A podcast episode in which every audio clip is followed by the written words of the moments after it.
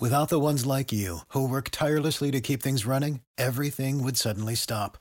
Hospitals, factories, schools, and power plants, they all depend on you. No matter the weather, emergency, or time of day, you're the ones who get it done. At Grainger, we're here for you with professional grade industrial supplies. Count on real time product availability and fast delivery. Call clickgrainger.com or just stop by. Grainger for the ones who get it done.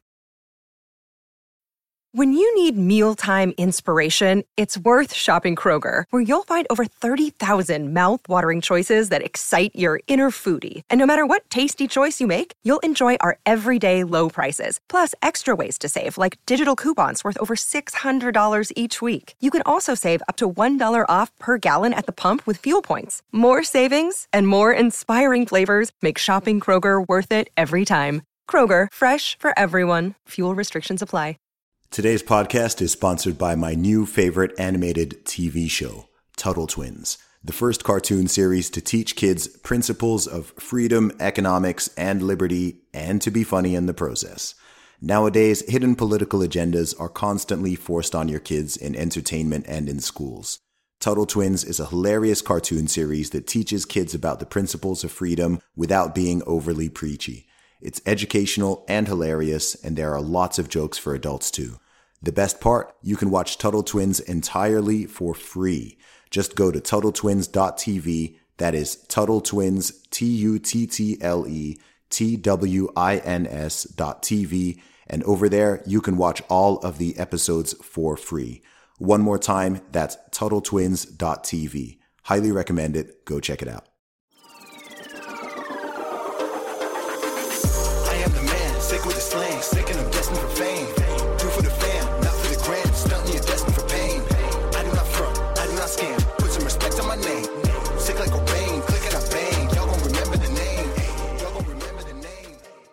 What's up, ladies and gentlemen, boys and girls around the world? I would like to welcome you back to another episode of the Real Talk with Zuby podcast. Now, today's conversation is going to be very interesting. We are going to be talking about homelessness and housing. And who better to do that with than Tyler Alvarez, who is from San Diego. He has been working in this area for a couple of years and has got some interesting insights, which he's going to be sharing with us. So, welcome to the show, Tyler. Hey Zuby, thanks for having me, man. Yeah, I can't wait to uh, elaborate on my uh, my personal experience. So yeah, thanks for having me. No doubt, bro. Happy to have you here. So, I've done a brief intro right there, but Yeah. tell people a little bit more about who you are and what you do.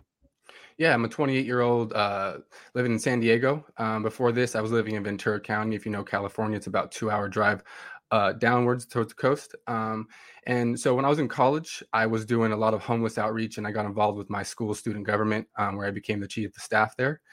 Um, and part of that was to do um, community and uh, university outreach. So I found through community and, and university outreach, uh, there's a homeless problem, right? There's a homeless problem in university and in the city uh, that I was living in. I was living in Oxnard, California at the time. So uh, just kind of something I wanted to do was gather some of my constituents from student government and friends and whoever may be willing. I did some social media pushing um, to kind of, you know, shed some love and, and, and show our city some um, love by feeding, clothing um, homeless people, just by simply bringing them food and, and clothes. Um, but then when I moved to San Diego, I got a little more um, intricate with the with the whole idea of housing and homelessness. So what that meant was I, I joined a nonprofit organization. It was called Path, People Assisting the Homeless, um, and what they what their philosophy is um, to combat homelessness is called housing first. Um, I can go into the, what that looks like and what that means, um, but that's a little bit of background of how I got into it and, and where I'm at now with it. Awesome. So before we go into some of the details of that, tell me a little bit more about your own background and story. What was it that even led you to want to get involved in all this? Yeah, sure. Um, so I come from a, a, a dad who came from Mexico and a mom who came from Canada. Both uh, immigrated over here with their families. Um, so uh, they never really had the full college experience. So I was the first of the family to get that experience and all that. So coming from a background where you know we, we were trying to make it work and really trying to get through the uh, you know American society, American lifestyle, um, I, I I quickly got into touch with a lot of people who were on hard times, right? So uh, I was introduced to the homeless um, issue uh, with a sense of compassion, right? I came from it from like, man, these people are just down to luck. Uh, look at the you know increase in um, unemployment rates. Look how high housing is. Look how the cost of everything, right? It's just it's obvious how people get into homelessness. Um, but you know, getting into Path in that organization, I learned that uh, those isn't always the story. Um, but just really, my story would be just you know living in the cities I lived in, getting to know the community. I was a latchkey kid, so I was always walking around the cities, going to boys and girls clubs and all that kind of stuff. Um, so I really got intricate with it and, and got to know it well on a different level than you know you see on social media or on TV. Um, I really got down and dirty with it, if you will. Um, but um, yeah, that's kind of where it started. I, I just had a I guess a compassionate mindset uh, at first that kind of turned into a, a realistic realm um, as it grew on. So yeah. That's awesome, man. And when you joined this organization, Yeah. Path, how, how long did you how long were you working with them for? First of all, Yeah, for about a year and four months. So right when the pandemic hit, I was already working them um, with a year, uh, and then I continued through the pandemic for about three years until making making a change. So I would say about a about a year and three months of really uh, getting to know housing policy um, and getting to know my city of San Diego at that time. So yeah, about a year and some change. and what were some of the key things that you learned, or some of the key takeaways from that? Yeah, man. Uh, well, you go from little Oxnard, which is not not not not big on the grand scheme of things, and you come to a bigger city like San Diego. Uh, you just see a, a the increase in numbers. Obviously, at first, it's just a numbers game. Obviously, when you go to a, a denser population, there's more chance for homelessness and seeing that. Um, so. Uh, yeah, when I came into San Diego, I realized like uh, the issue's much bigger, and um, a lot of the uh, policy around it um, didn't match what was I was seeing on the street, like the need for you know uh, direct services, whether that be uh, drug, mental health, or finding job. Uh, it didn't seem that there was a connect between the people living on the street and the people providing the the services and the policies out there um, on the grand scale. So I noticed that through my own walking arounds, and then when I decided to get into the housing first policy to see what it's about, um, that's when I really got hit hard with uh, what the issue was. And what was that issue? Yeah, the issue was um, if you give someone housing uh, and hope that their mental health crisis, the drug issue, or that they'll find a job will just suddenly happen, uh, it doesn't. Because, you know, we do provide general services. Most nonprofits in the housing first sector do provide uh, Uber lifts to get to job appointments, housing appointments, all that kind of stuff. Um, they give all sorts of uh, demos on how to do general housing things to make sure you can sustain housing and be a, a suitable tenant. Um, and it still seemed like just throwing them into housing, offering these general services on like a hands-off basis, like, hey, we offer these on site. If you want to come, great. If not, you know, that's up to you. It seemed like it was more of like a throw them in the house and hopefully everything kind of figures itself out. And after me personally, you know, housing over 50 people and seeing all of them um, come back to the streets, man, honestly, come back to the streets with the same the same issues that they were having prior to being housed. I was like, well, you know, I was told, I was given this bill of goods that if you put someone in housing, they'll just figure it out. It's it's easier. But I, I saw firsthand how it it doesn't happen like that. What was it that was causing them to return to the streets after having housing? You know, I think so. One of the one of the glaring issues that I realized that you know you put in some effort finding housing, and, and during that time, uh, you'll get your phone calls returned by your client. No, they'll be interested. They'll be willing. They want to, you know, they want to get that housing. They want to be uh, um, off the streets, if you will. So you, you go into like, oh, okay, we got someone who's ready, who's willing, da da. But then when you get them into housing, you really start realizing like they do not answer phone calls. They're not willing to go to job fairs. Uh, when we broach the subject of drugs, they always come at it with, I have no issue. When, you know, I, have taken them on many housing appointments and seen firsthand, you know, they'll come to the appointment on drugs, drunk, whatever it may be. Mm. And, and I wasn't given the full reign to be like, hey, we're not going to do this appointment today because of, you know, you didn't decide to come correct, uh, you know, correct. So mm. we, we need to you know take another day. But i didn't have that that ability because we were uh, we were hands off. We were you know this is a this is a personal problem. People with drug issues mental health issues like you know we we don't want to we don't want to mess with that too much. We want to get them into housing so we can show you know our our uh, our donors that we checked that box. We housed mm. them we did what we said we are going to do. Now the rest is like well i hope they get fixed you know? And it just it just didn't happen that way. And so they were i just want to be clear on this. So they were yeah. returning to the streets so that they could continue to indulge in those Yeah. addictions. Is that correct?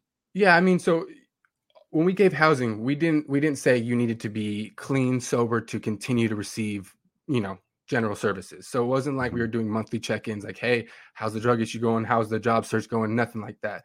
Um, so they took it as, I mean, and it it seemed that way as a free ride, right? Like, hey, we're gonna put you up for nine months. You know what you need to do. You know why you're homeless, right? And if that was the case, then you would think that person would have taken some sort of steps the years prior before coming to our organization, right? So you saw that and you went, okay, they've been homeless for 10 years. They've been through the housing first cycle for multiple different organizations. They've come to us and they're doing this again. We know the other organizations they've been to. We've seen they've received general services and have already had rental assistance, but we're going to do this again and I hope it works again. And it doesn't. So it's a Mhm. vicious cycle that um that greases the pockets of I mean so many people and property managers that I mean they just don't deserve that that that money and that that consistent business from our organization because we're trying to help you know the people who are downtrodden. So I hear Yeah. that. So this Yeah. organization is it um is it a charity or is it government related? It's a nonprofit that was getting city and state contracts, right? So Okay. and and they'd be um, private as well. So maybe they found a donor who was interested in doing, um, you know, building a housing structure like perfect. You know, match with us. We do housing first. You can build a structure. You can get paid, and then Mhm. we'll get people into your units, and pff, we got a whole we got a whole deal. You know, and I didn't see that at first. I saw it as look at these developers. They're trying to just build some homes, affordable housing for the you know the people who need it the most in the city when Mm. it's like, well, there's a whole lot more that goes into what does it look like to build a whole structure? How many units goes into that? How much city state funding is going into that? How many people are we paying to make sure that building doesn't go to complete crap within a, you know, 30 day, a year, whatever it may be. So Mhm. there's so many more layers to that problem that when you just house someone and go, oh, look, we're good, you I mean, they get lost in the in the shuffle, in the system, whatever words you want to, you know, put on it. I get that. So it seems like, I guess, almost looking at it from a business perspective is Yeah.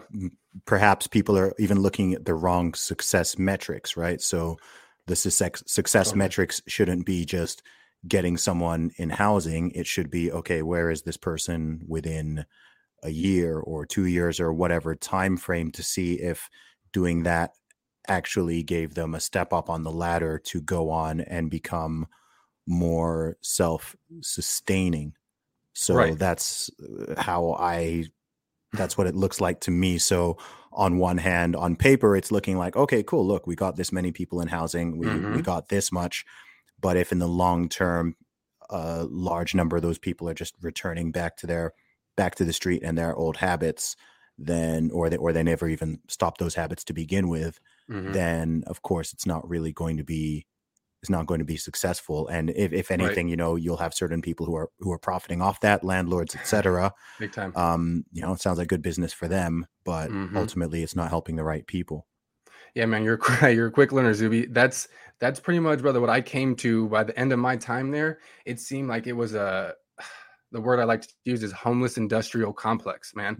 It Mm, was, you know what I'm saying. So uh, we were there. We put out these big uh, uh, promotions. These, you know, they're pushing social media. They're LinkedIn, yada yada, all these things. Where it's like, look what we're doing. We're trying to get our most vulnerable on the streets housed. Isn't that good? Doesn't this doesn't our organization need more funding to do this? You already know everyone doesn't have housing. Everyone's paying so much for housing. Yada yada. They prey on those on those little key points that everyone can kind of agree with, and then they go, hey, look, we're going to do a data point where it just shows that we're, when we house them, they're good. They're, they're fudging the numbers essentially. I mean, maybe Mhm. not. I didn't know the back end of path to the to the legitimate point of where they were giving over to uh, state, local, whatever it may be. I didn't know the data that was there, but from what I know and the data that I was told to give every month to my my lead was to show how many did you house and how much did it cost our organization to house them and how much will it cost for nine months so we mhm. can show the state the city hey this is how much it's going to cost to house one person not and how much does you know how much does it cost to house one person for nine months? so for San Diego, um, I don't have a good number, but I know for LA, and if you you you can take a you can drop that number down by a little bit. It's a Mhm. in the range of seven hundred fifty thousand to eight hundred fifty thousand dollars. per, Depend per person? yes. Wait, wait, Depending- wait, wait, wait, wait, I get a lot of like this when, when I say this. It, it, it because like like you said earlier too, Zuby. You know when you're looking at the cost of cr- building housing, uh, paying people to stay there and and and watch the homeless individuals and make sure nothing, you know, all that.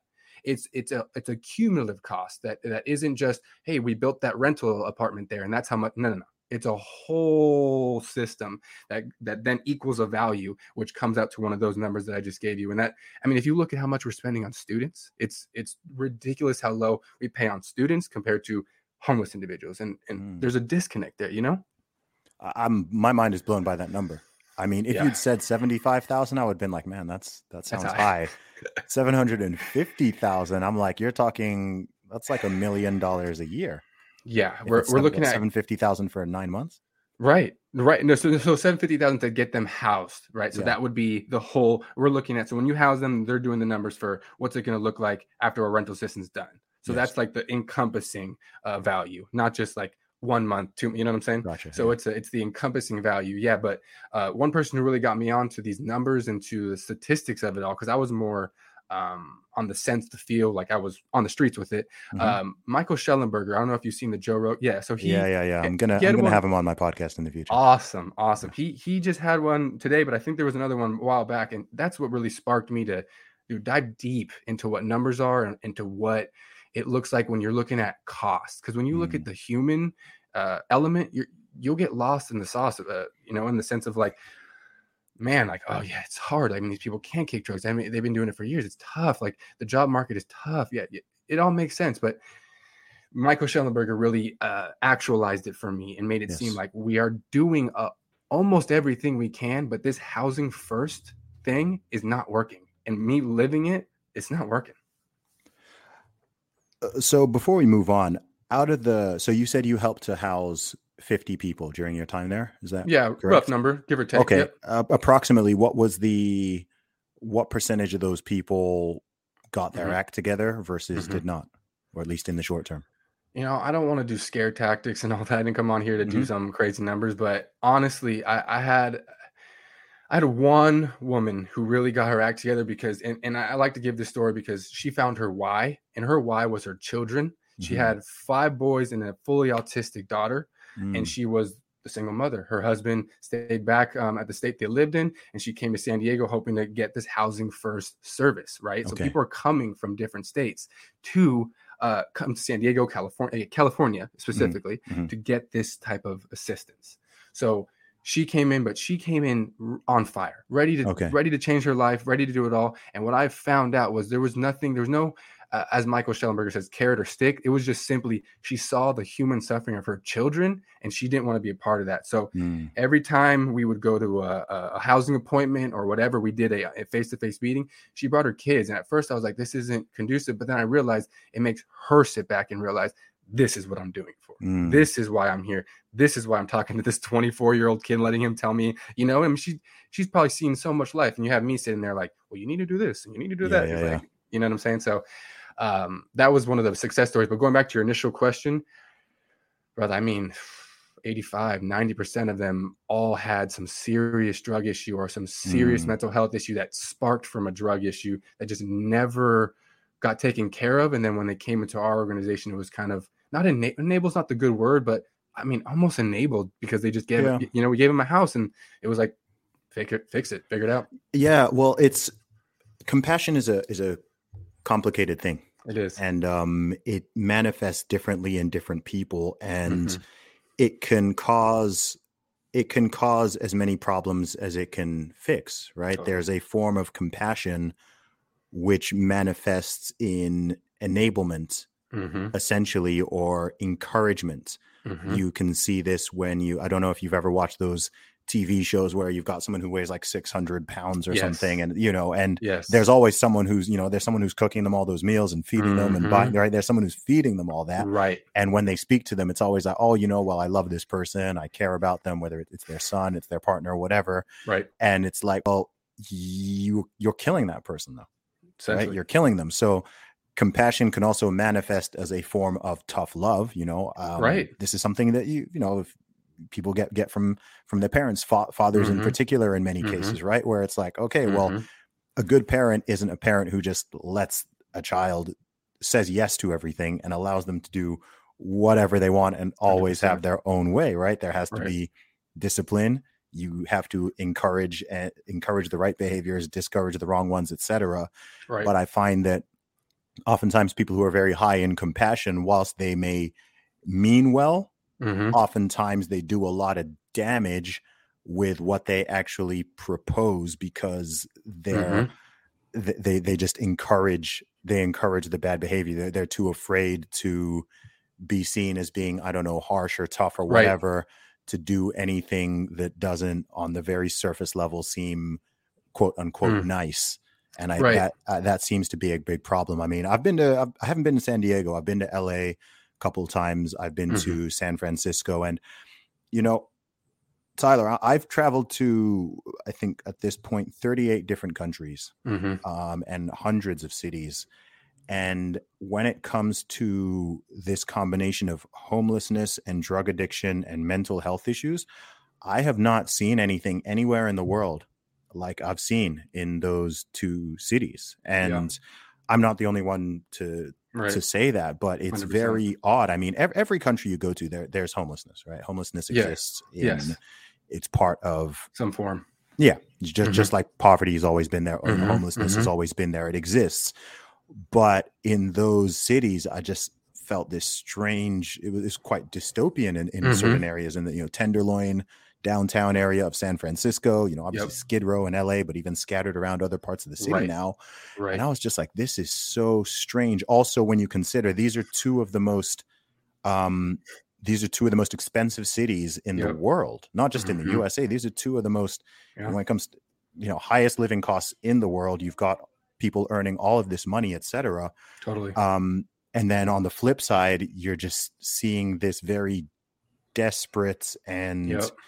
Alarming form of not not it's, it's not it's not the homelessness actually that's like Mhm, mhm. particularly weird. It's the it's the drugs and the mental Exactly. health problems. No, you're you're hitting on something there. It's not. It, it- it's an obvious problem that we have people living on the street and all that, but it's it's it's the it's what is actually happening. I mean, I've I've had the communications. We all look by and we're all, oh man, it's like look like they haven't showered in a while. Looks like they're on drugs or they're talking to someone that's not there. We all had those moments where we see someone and you're like, what's going on? Um, but for me, it's like the enabling part, like you said, I saw, you know, part of the housing first is um, harm reduction. So let me explain harm reduction to you. What harm reduction means is say someone has an alcohol problem where they, for the past 10 years, have been drinking 10 beers a day, right? That's that's just a general guideline, 10 years a day. So what Path said and what a lot of these housing first enabling nonprofits do is they say, let's do harm reduction. And let's say if they now are drinking eight beers a day, we're doing good. They might be drinking still. They're not going to housing appointments. They're not answering phone calls that they need to, but they're at least they're drinking eight beers a day. That's a win. Now you sit here and tell me how that is a win. Like it just it's just not. You you you just because someone is drinking a little bit le- we're still having the problem. And if you if you want to like look forward thinking towards it, you can say, "Hey, maybe that number will come to zero. But when you give someone housing and there's absolutely no incentive to get better, why? Why would they do that? I mean, that's that's the question I would ask. Would be like, so we have this person who's you know manic every day, who goes into a housing appointment, ends up yelling at property managers like they know them or something, you know, but yet we're still going to go and take them all across San Diego down some of the most expensive real estate or, or house them right next to it. I mean, people are right next to Petco Parkage, which is downtown San Diego. When you come, you'll have to come. Uh, it's a it's a great place to be, man. But that East Village part of downtown San Diego has gotten so rough.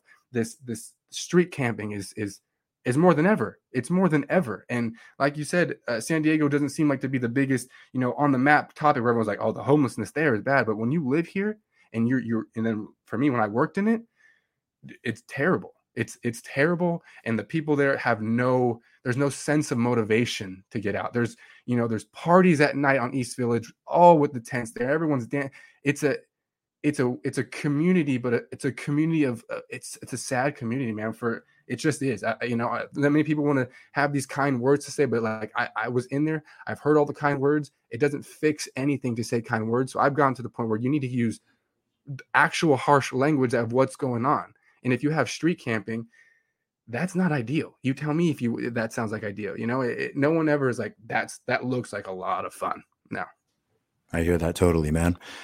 Did you grow up in San Diego? no, I did, I've been a Oh, Southern you- California. okay, you were in Yeah, Southern California yeah. boy. I, I've been out here now for three years, uh, going on four. So I feel like I've, I've really, I get to, Okay, I- but you you've know, grown up. to it You've grown up in California. all my life. Okay, How how has it changed over time? Because I'm I'm not even American. I'm not from California, but a lot of people, even when I was Mhm. in LA, Mhm. in San Francisco, a lot of people tell me that this is something that has changed very significantly and really, really increased and gotten worse Yeah. over the past decade in particular, but even Yeah. several decades. Yeah, the federal government put out a report in 2020 actually that shows, and they, they're looking at the dates of 2014 to 2019, and then I'll get into some modern times. Um, but 2012 is really when the pilot of Housing First kicked off. So you know, you give them, you give that policy two years to really get its hands and feet into communities, and you look at two years after, so 2014, right? 2014 to 2019, that's a five-year gap, and in that five-year gap, 20 and a half percent increase in homelessness. And you go, okay, Housing First, the advocates, everyone said you put them in housing, you'll have less homelessness, you'll have more people working, you'll have a better society. That was proven and admitted by the federal government as false.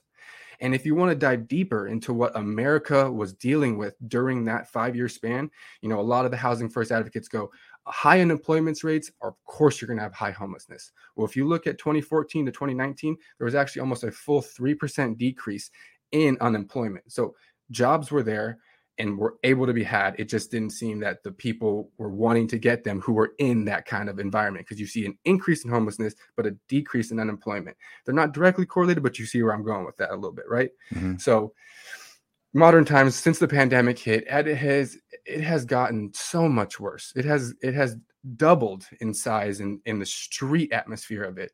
Um, specifically, if you look into Ocean Beach, it's a beach part of town in San Diego. Um, prior to the pandemic, everyone knew that area as it is it being the homeless hangout. A lot of people went there. There's a lot of uh, just go drug deal. I mean, it really was just a drug scene in OB. We call it OB down here. So um, when you get to that area now, prior to pandemic, you would see one homeless person to every five, maybe two. Mm, It's, it's bad, but not great, not terrible. Now you're seeing three to four homeless people to every five unhomeless people. So it's like Wow. almost every person you are seeing is homeless or on the street. And um, my girlfriend lives there right now and she's a part of the you know the crime statistics and she's seen it just skyrocket.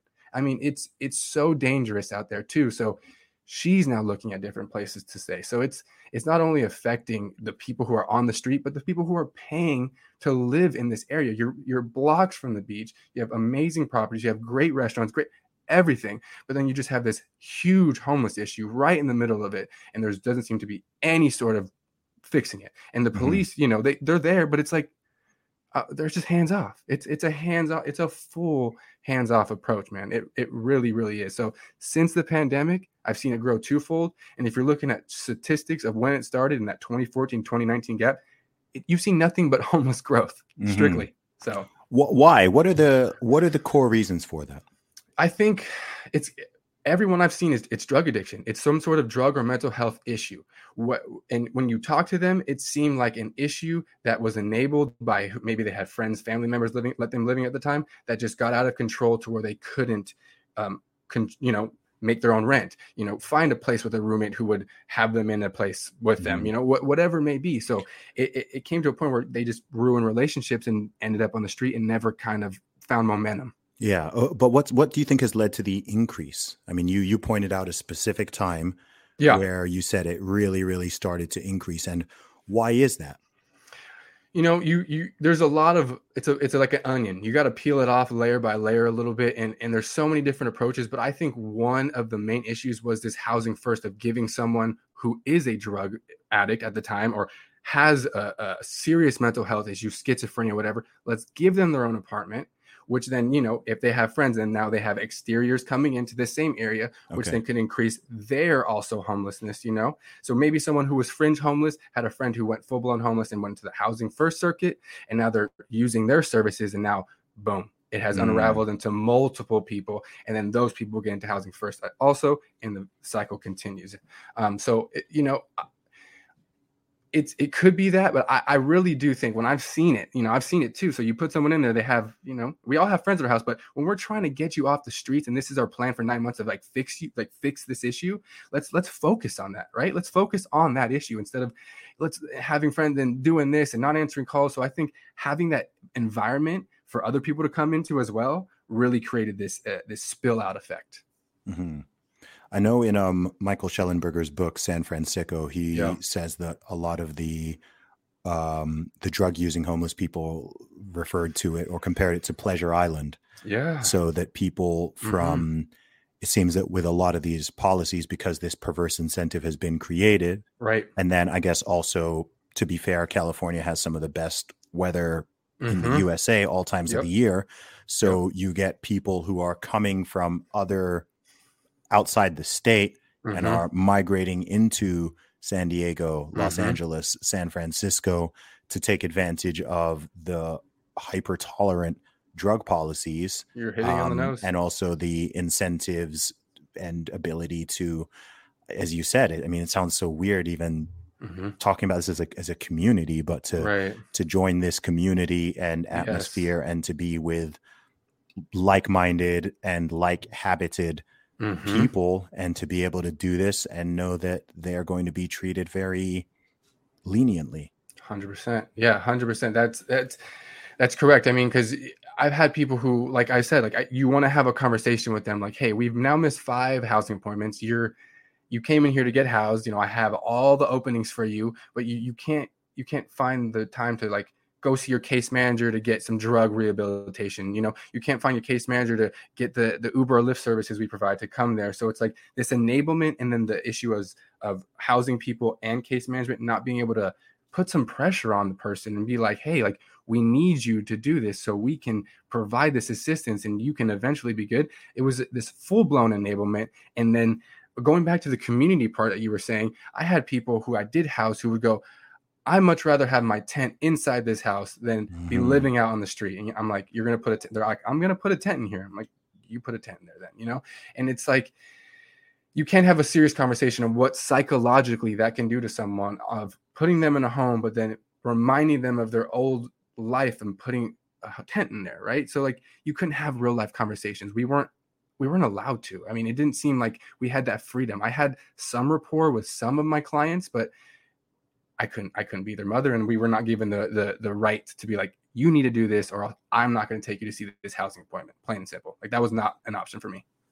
i hear that man Yeah. it sounds it sounds frustrating i can it's frustrating as an outsider so I, I can only imagine for someone who's working within it It was, um, man. and has had those personal direct experiences what it must be like yeah. so i think we've uh, i think we've done a decent job of diagnosing the issue and some of the proposed solutions that do not seem to be working particularly Mhm. this housing first policy and the harm reduction policies Yep. so let's talk about solutions yeah. Yeah. in your experience and observation and even in terms of real life results what is it that works what are the policies and ideas that can be put in place that can help to reverse this trend Yeah. Um, getting this question, I always say policy will, is usually not going to be the reason why someone kicks homelessness, right? That usually policy can help, policy can aid, but kicking homelessness, kicking drug issues, finding a job has to come from that person. So a lot of this issue comes from self realization um, self uh, you know having it be something that that person needs to do. So uh, but a, a policy that could be implemented which i've seen for veterans because that was my specific um, group um, is is shelter first housing earned. So you know having these uh, shelters that are there to you know let someone get off the street so they're not sleeping on the street clean the streets up of all these cities put them in the, the the the center where they have all the services they may need but making sure that we have this this this carrot and stick method if you will of you know we need you monthly to take drug um, tests and if you do that we can keep you staying here and we'll continue to provide services and we'll continue to do this for you. Uh, what you know every week we need you to go look at a job. We need you to go find do volunteer services to be part of your community again whatever that may be. Is having this shelter first housing earned environment i believe will then start the process of putting onus back onto that person into being like i know i mean everyone's got to know they have an issue. I, i've asked them they all know. As much as they pretend like it could be they know what the problem is and what's going on. So if you can say it to that person and make them realize that's the issue and here's what we can do for you as long as you work within this framework i believe that policy could really go a long way. You know, give them a place where they can feel they can go, but you have to have rules at that place, right? You need to check in at a certain time. You need to not disturb the people around you. You need to have a, a drug checkup because that is part of the issue why you are on the streets, right? So having some sort of structure that actually allows people to know, okay, I need to do these things to help me, but also to be eligible for these these services that California is just openly providing to to anyone, really anyone. As long as you can prove you do not pay rent or something, and we don't even do that great of a detailed check. If you're on the street, we encountered you on the street, and we intake you in our program right there. That is what we're seeing. We'd have no idea. Maybe you are couch surfing. Maybe you are. We have no idea. We have no idea. So they get housing, and we haven't I mean, we haven't really done our homework completely on that person besides checking our little service provider database and going, oh, they touch that program, they touch that program. Um, but other than that, we don't know anything about that person. Mm. So yeah, shelter first, housing earned, I think would be a great, great start to fixing this issue a little bit. I got that. I mean, what can the I'm sure there will be people listening to this, and I myself am thinking, and I, you know, I've thought this. You know, I'm, I'm originally from the UK, and mm-hmm. with homelessness in the UK, it which which in terms of the in terms of the drugs and the mental health issues of course that exists but as i said it's overall on average it's it's not the level of mm-hmm. um it's not as severe as yeah. it is in certain parts of california but i often wonder like what is what can the normal everyday average person do to help in this situation? It's something I've mm-hmm. wondered for a long time, and I don't really yeah. know the answers. And I think it's a tricky one because, again, when you know that someone has an addiction to, to alcohol or hard drugs or anything, you know, even if they ask you for money, it's like, well, if I give you, if I give this person you know, ten pounds mm-hmm. or ten dollars, are you just mm-hmm. going to go off and right, you know, buy something else that's gonna that's gonna yeah. mess you up? Totally. Um, does you know do you do you even need food you know sometimes there's people sure. who genu- sometimes there's people who genuinely need food and then there's mm-hmm. people who 100% food, food food's not really an issue and i think a lot of the reason why a lot of people don't do much is because they don't know what to do that will mm-hmm. make things better rather mm-hmm. than rather than worse so do you have any idea of what people yeah. can do, you know, individually and collectively sure. within their communities. Because this is this is not just about California, right? This totally. is happening in uh, this is happening all over 100%. all over the world to some degree, but certainly all over the USA. So, what can people do?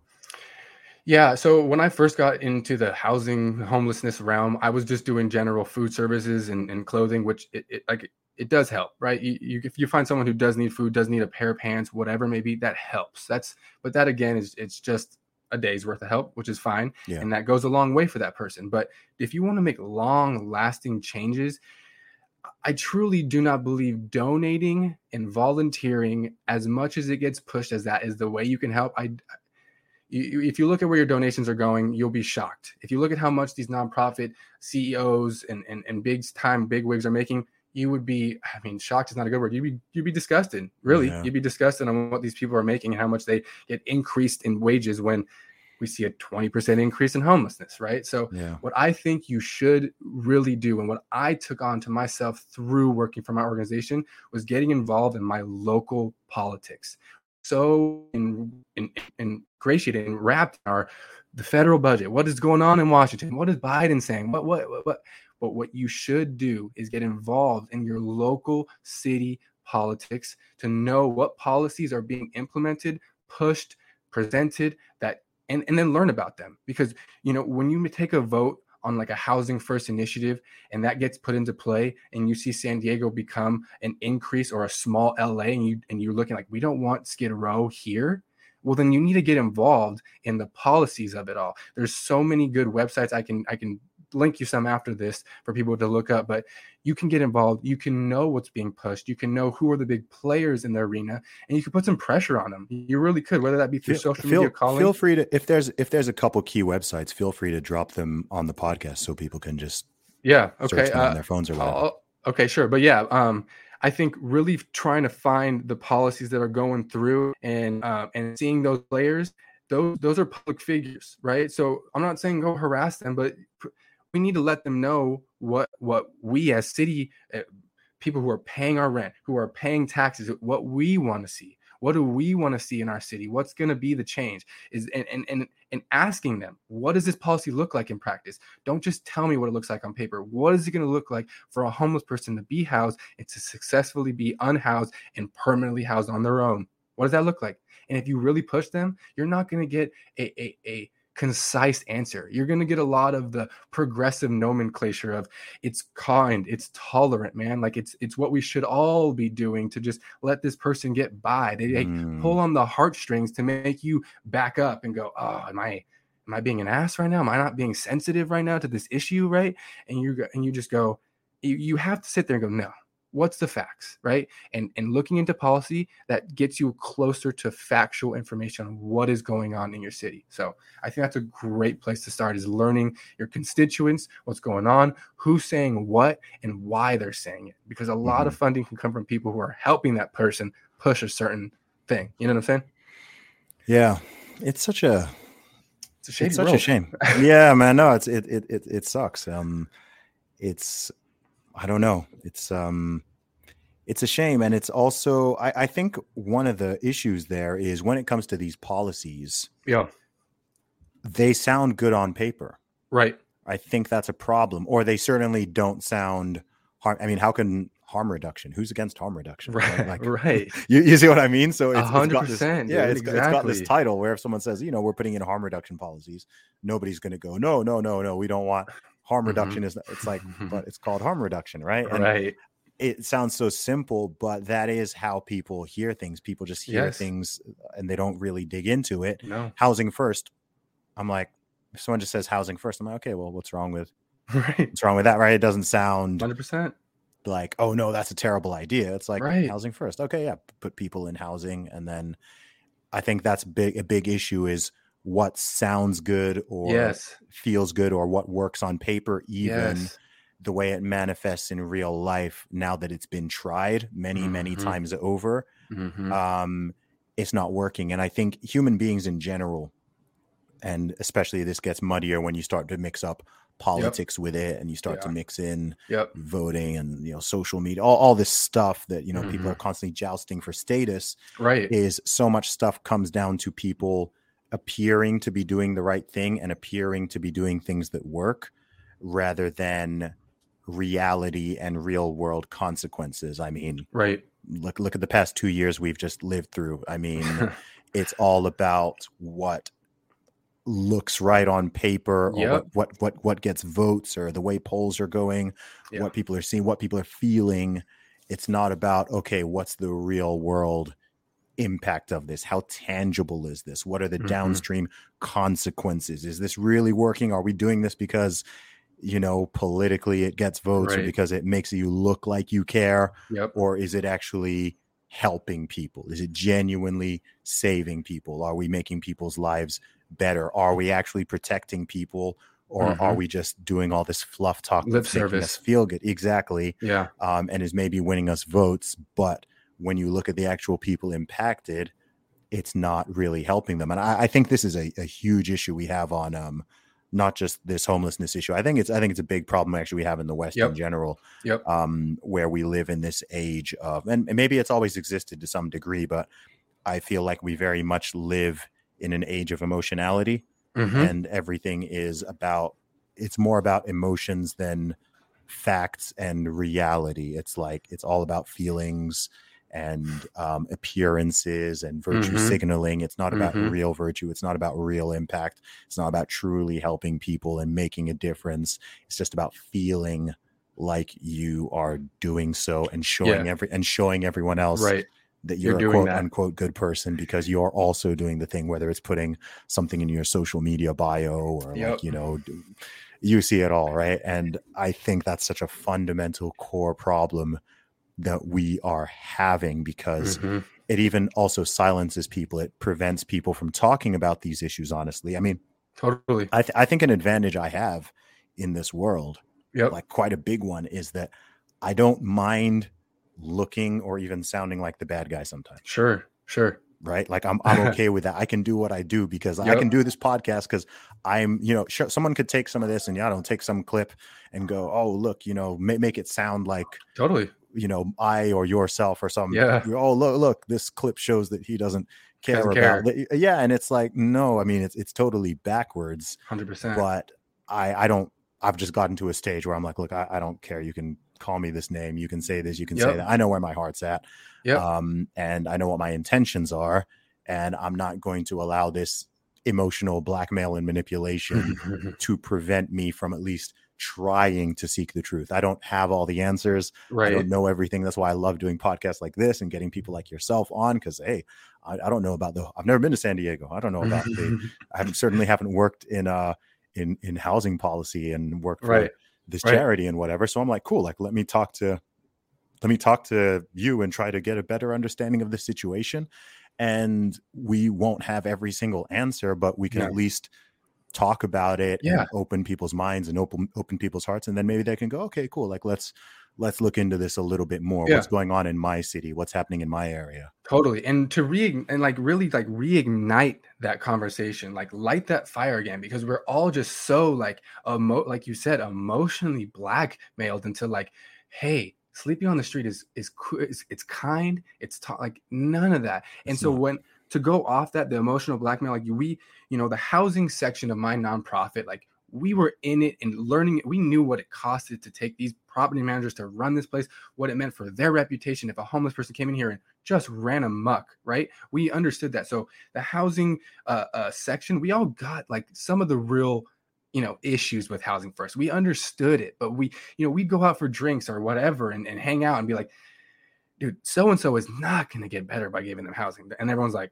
no way. And we're all just like, hmm, but we got to get them housing, you know? So it's like, it's this like silent killer that's that sweeps through organizations like this sweeps it's sweeping through the rest the Mhm. west of of being just be kind and tolerant and the rest is going to figure itself and if it doesn't at least you were kind and tolerant it's like yeah. how is how is that any sort of policy how is that any sort of way of being so so part of my journey to why i'm, I'm here today talking with you too is getting that that that self i guess confidence and to say like no screw this like this does Yeah. not work i'm not going to continue to work for your organization and continue to intake veterans who a, a fought for our country and now b are being treated like whatever and now we're going to throw them into housing and just hope it all gets better you know just hope Yeah. so uh, just it just getting over that pathological altruism that everyone wants to perfect be. way to put it.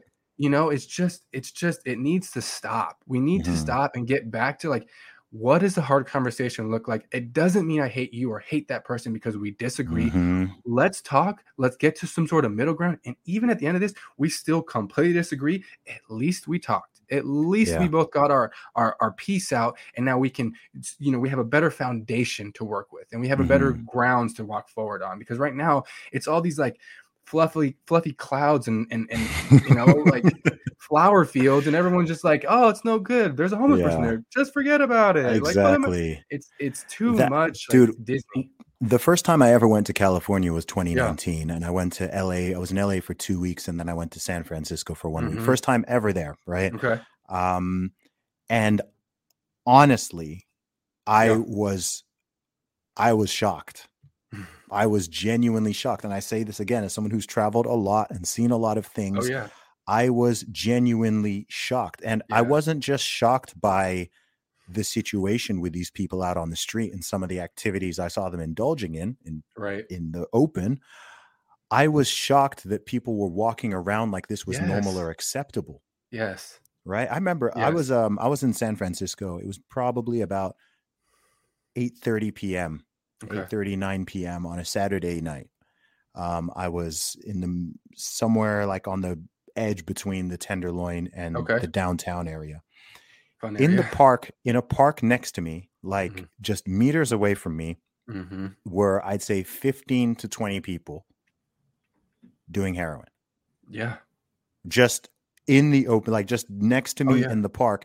And I'm just there kind of like watching Yeah. and people are just going about their business, you know, popping into CVS or whatever. People going Mhm. getting getting ready to go to bars and clubs, and they're just walking past and what. And I'm like, am I the only one seeing this? is Right. this is this normal? Is this like, you know, in the UK, you you do not see that. You, you right. like it's right? not that. Yeah. yes, there are people who do heroin in the UK, but they do it behind closed doors. Right. It's not in, right. I was just like, I was like, this is crazy. I've never seen this. Like they're like, you know, heating up the spoon and I saw them Mhm. ty- tying each other's arms, and It's like, what is But happening right now? I was Yeah. like, what? Like, what is I- happening? Yeah, this is wild. I saw people just like smoking crystal meth and so on. Like, I was only yep. there for a week. I wasn't, you know, and I wasn't going out looking for this. I was just like, yeah. yo, this is crazy. And I, you know, I talked to Uber drivers or talked to a few Oh, other dude, people, in, and they're talking like people are so used to it. Right. And I'm like, you should not, I'm like, you should not be used to this. Like, No. you should be, you should be like screaming at your politicians or you should yes. be like, right. Like, this is Right. not normal. Like, this is not No. normal. This is not Not okay. normal. Um, this is not compassionate. This is not Nope. kindness. Anything. This is not. I'm just like, no, this is horrible. Like these are Americans, America. right? Yes. That's the thing. to me. I'm like, the, I'm like these. These are American citizens, Right. Um, who I, you know, I believe human beings are worth a certain level of, of dignity and, and Sure. respect. And I'm just like, yo, this is not. You know, and, and I say this as someone who's who's very uh who's pretty libertarian leaning and is like, you know, you know, the, the state, you know, the state shouldn't be involved in everything. Uh, But I'm just like, yo, like you. I don't know Mhm. exactly what caused this and exactly how to get out of it, but this is not good. Like, It's not it. like Yeah. this is not. Yeah, this, this is No, not. No. This is not it. This is not. Yeah. This is not healthy. This is not safe. This is not good for them. It's not good for you. It's not good for your city. It's just not good. no it's it, it creates a unsafe environment for everyone involved you know you like we were for god's sakes our, our people like housing specialists me we're, we're equipped with narcan do you know what narcan is Yeah, that's when someone overdoses and they Yes, inject right. it, and it Yes. brings them back to life. Essentially. yes and we got full training because we are a housing first organization and we are not going to force people to stop doing their drug of choice we were we were giving extensive training on how to im- i- administer narcan instead of instead of having com- instead of being trained on how to have a hard conversation with your Mm. client about their drug issue we were taught on how to stick a needle in the arm to make sure they revitalize from the overdose they're about to have Yeah. you know and we were told hey when you do that for the most part you're going to ruin that person's high and they're going to be pretty mad and i'm like like this this is like this, is, the not concern. real that's the concern we're, we're concerned on them we're ruining their high in the middle of, of of a busy highway or whatever it may be like we were we were told like you're gonna ruin their high. You might want to walk i'm like this is strictly madness. And the fact that we're paying this organization to come here and talk to a group of us about how to administer narcan and not to ruin people's high and you're paying them for it like you see where i'm going? Like everyone's Mhm. getting the wheel is so greased with money dirty money that like it, it's sad to see how how many unnecessary dollars are going to things when there's stats when the federal government is telling us it's telling us it's not working it's Mhm. it's just not so yeah. these progressives they can continue to push for this this policy they can continue to say it's working in san francisco and la and and, and, pretend like everyone's just going to turn a blind eye to it but you know like people like me and you who are starting these conversations it needs to continue and i hope through michael and Shellenberger getting on rogan multiple times and Mm. pushing his message people really start to go and see what he's about see what he's talking about and juxtapose that to what Gavin Newsom's doing, man. He's been Mm. ruining cities in in California. He went from San Francisco to now LA. He's like just ruining cities. So we need a change of leadership, and it has to start with someone who has as much power as a governor of California. So, yeah, Yeah. It, there's got to be some. Yeah, no, I, I think people need to be, you know, in this and in everything else, people need to be willing to have these conversations and to Yep. speak out and to be bold and to be courageous because pe- people are always going to try to shout you down, right? You know, I Mhm. get people who are like, oh, you know, you're, you're not I'm from, sure. you're not from, you know, yeah, I get, of course, you know, you're not Yeah. from here. What I'm like, Right. bro, like, or "You- you're not compassionate. I'm like, dude, like, I don't have a dog in this fight. Yeah. I'm just a human being Yes. who doesn't like seeing people living in squ- like I don't like seeing people living in squalor. I don't like right. seeing people Like we're in medieval times. destroying themselves. Like you know, Yeah. I'm looking at someone and I'm like, yo, if they keep that up, they're going to be dead in a couple Hundred percent. in a couple months. Like I don't. like. I mean, you want to talk compassion? It's like, yeah. I mean, if, if if I were a sociopath, I wouldn't even care. I'd just be like, okay, it's not my city, right? Like Right. whatever. I'm not from California. I'm not from LA. Mhm. Like what? I'm not even Mhm. from England. I'm not even from America right? Like I'm just like, yeah, but I'm just coming in and going like, yo, guys, like you should There's an some- issue.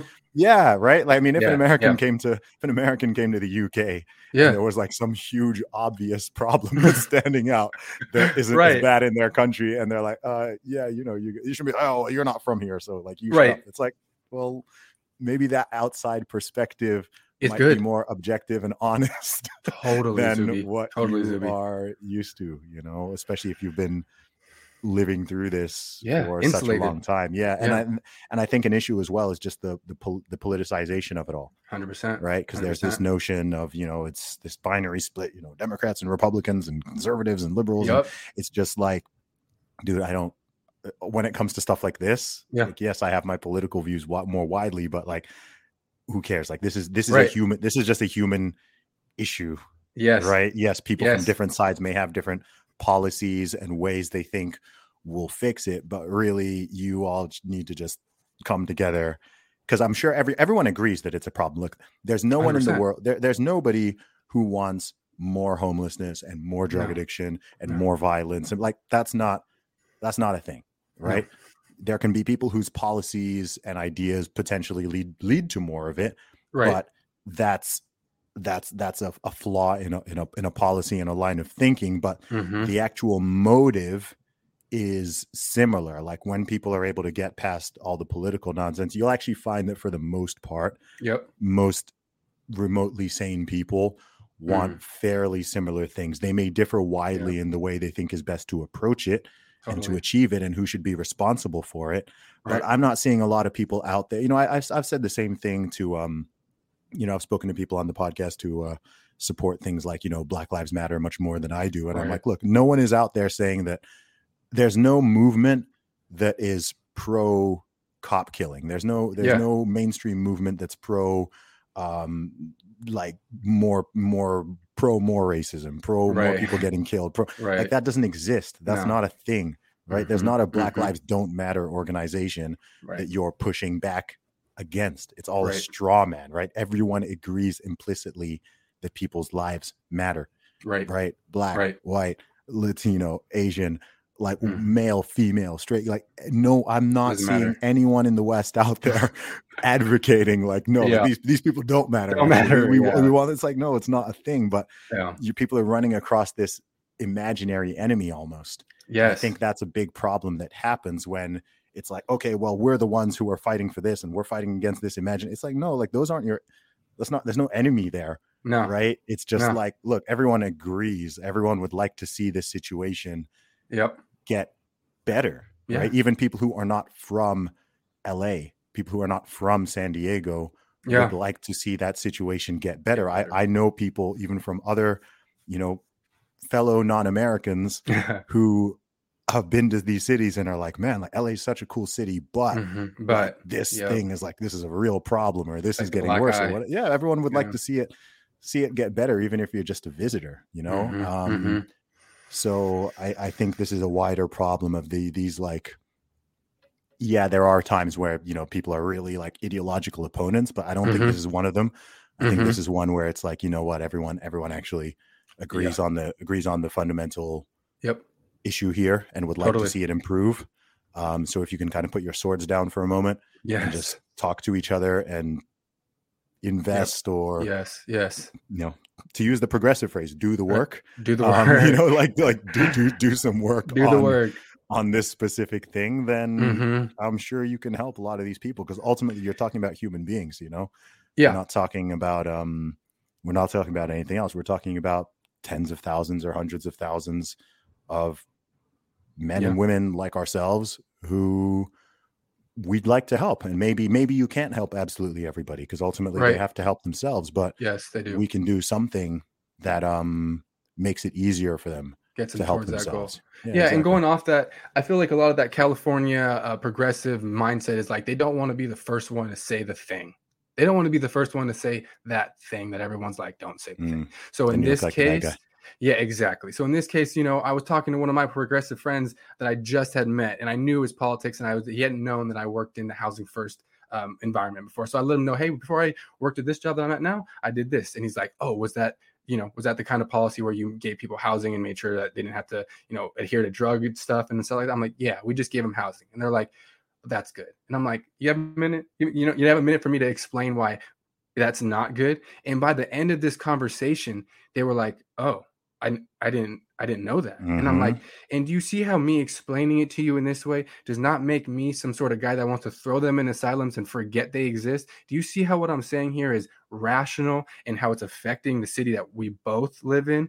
And and by the end of it, they were like, yeah, I 100% do. Mm-hmm. I can see how it's progressive to just give them housing, but how that, you know, eventually doesn't work. So I was able to sit down with this person who is a full lefty and go, mm-hmm. look, man, like this isn't working. Trust me, I worked it. So that yeah. also goes to my my point of people have these huge, broad opinions on these topics they never stepped foot into. You mm-hmm. you know you're you're talking about fighting. You've never been in a fight. You're talking about homelessness. You've never dealt with homelessness. You know you haven't been in that arena. So it's like a lot of this like this like pounding of the table and like stomping of the feet comes from people who are like, well, I heard so and so say, and I trust what they mm. say. It's like, well, have you lived it? Have you gone on the street and asked someone why they're here? Have you you know dug deeper into what a, the housing first policy specifically looks like like it's all about just like I heard this thing and these progressives back it. So and you know I'm progressive, so I gotta back it. So it's like I'm on your team, guys. Like, look it, I'm waving yep. the flag. I'm yeah, waving yeah, yeah. the flag, guys. So that was a moment where I saw the flag being waved, and I was like, it's it's time to be done. I'm gonna say what needs to be said, and it ended up being good. So I, I think that's a it's a you know precursor. Like people like have these conversations. If these people that you're talking with are your friends or you don't know them, if they're if they're if they're a normal human being, they're going to listen to you, and that conversation won't end up in a heated encounter. You know, whatever it may be. So I just need have the conversation, say the thing that you know you want to say, that they know they want to say. Just say it and talk about it. it doesn't make you a bad person.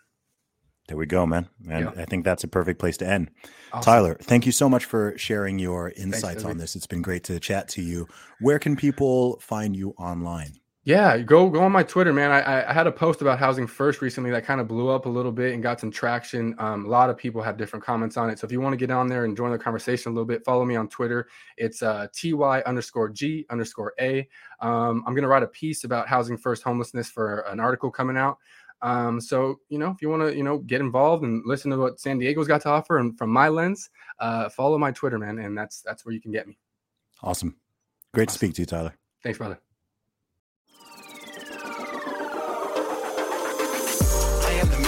With the slang, sick and I'm destined for fame. Do for the fam, not for the gram. You're destined for pain. I do not front, I do not scam. Put some respect on my name. Sick like click and I bang. Y'all gon' remember the name. Y'all gon' remember the name.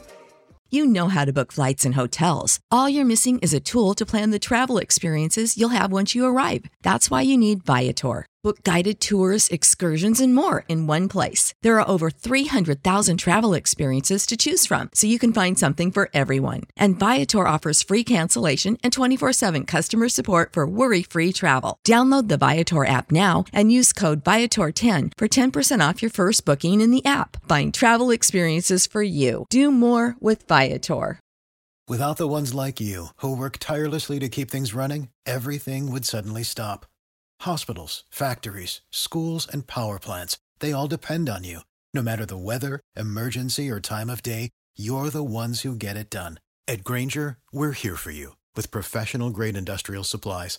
Count on real time product availability and fast delivery. Call clickgrainger.com or just stop by. Grainger for the ones who get it done.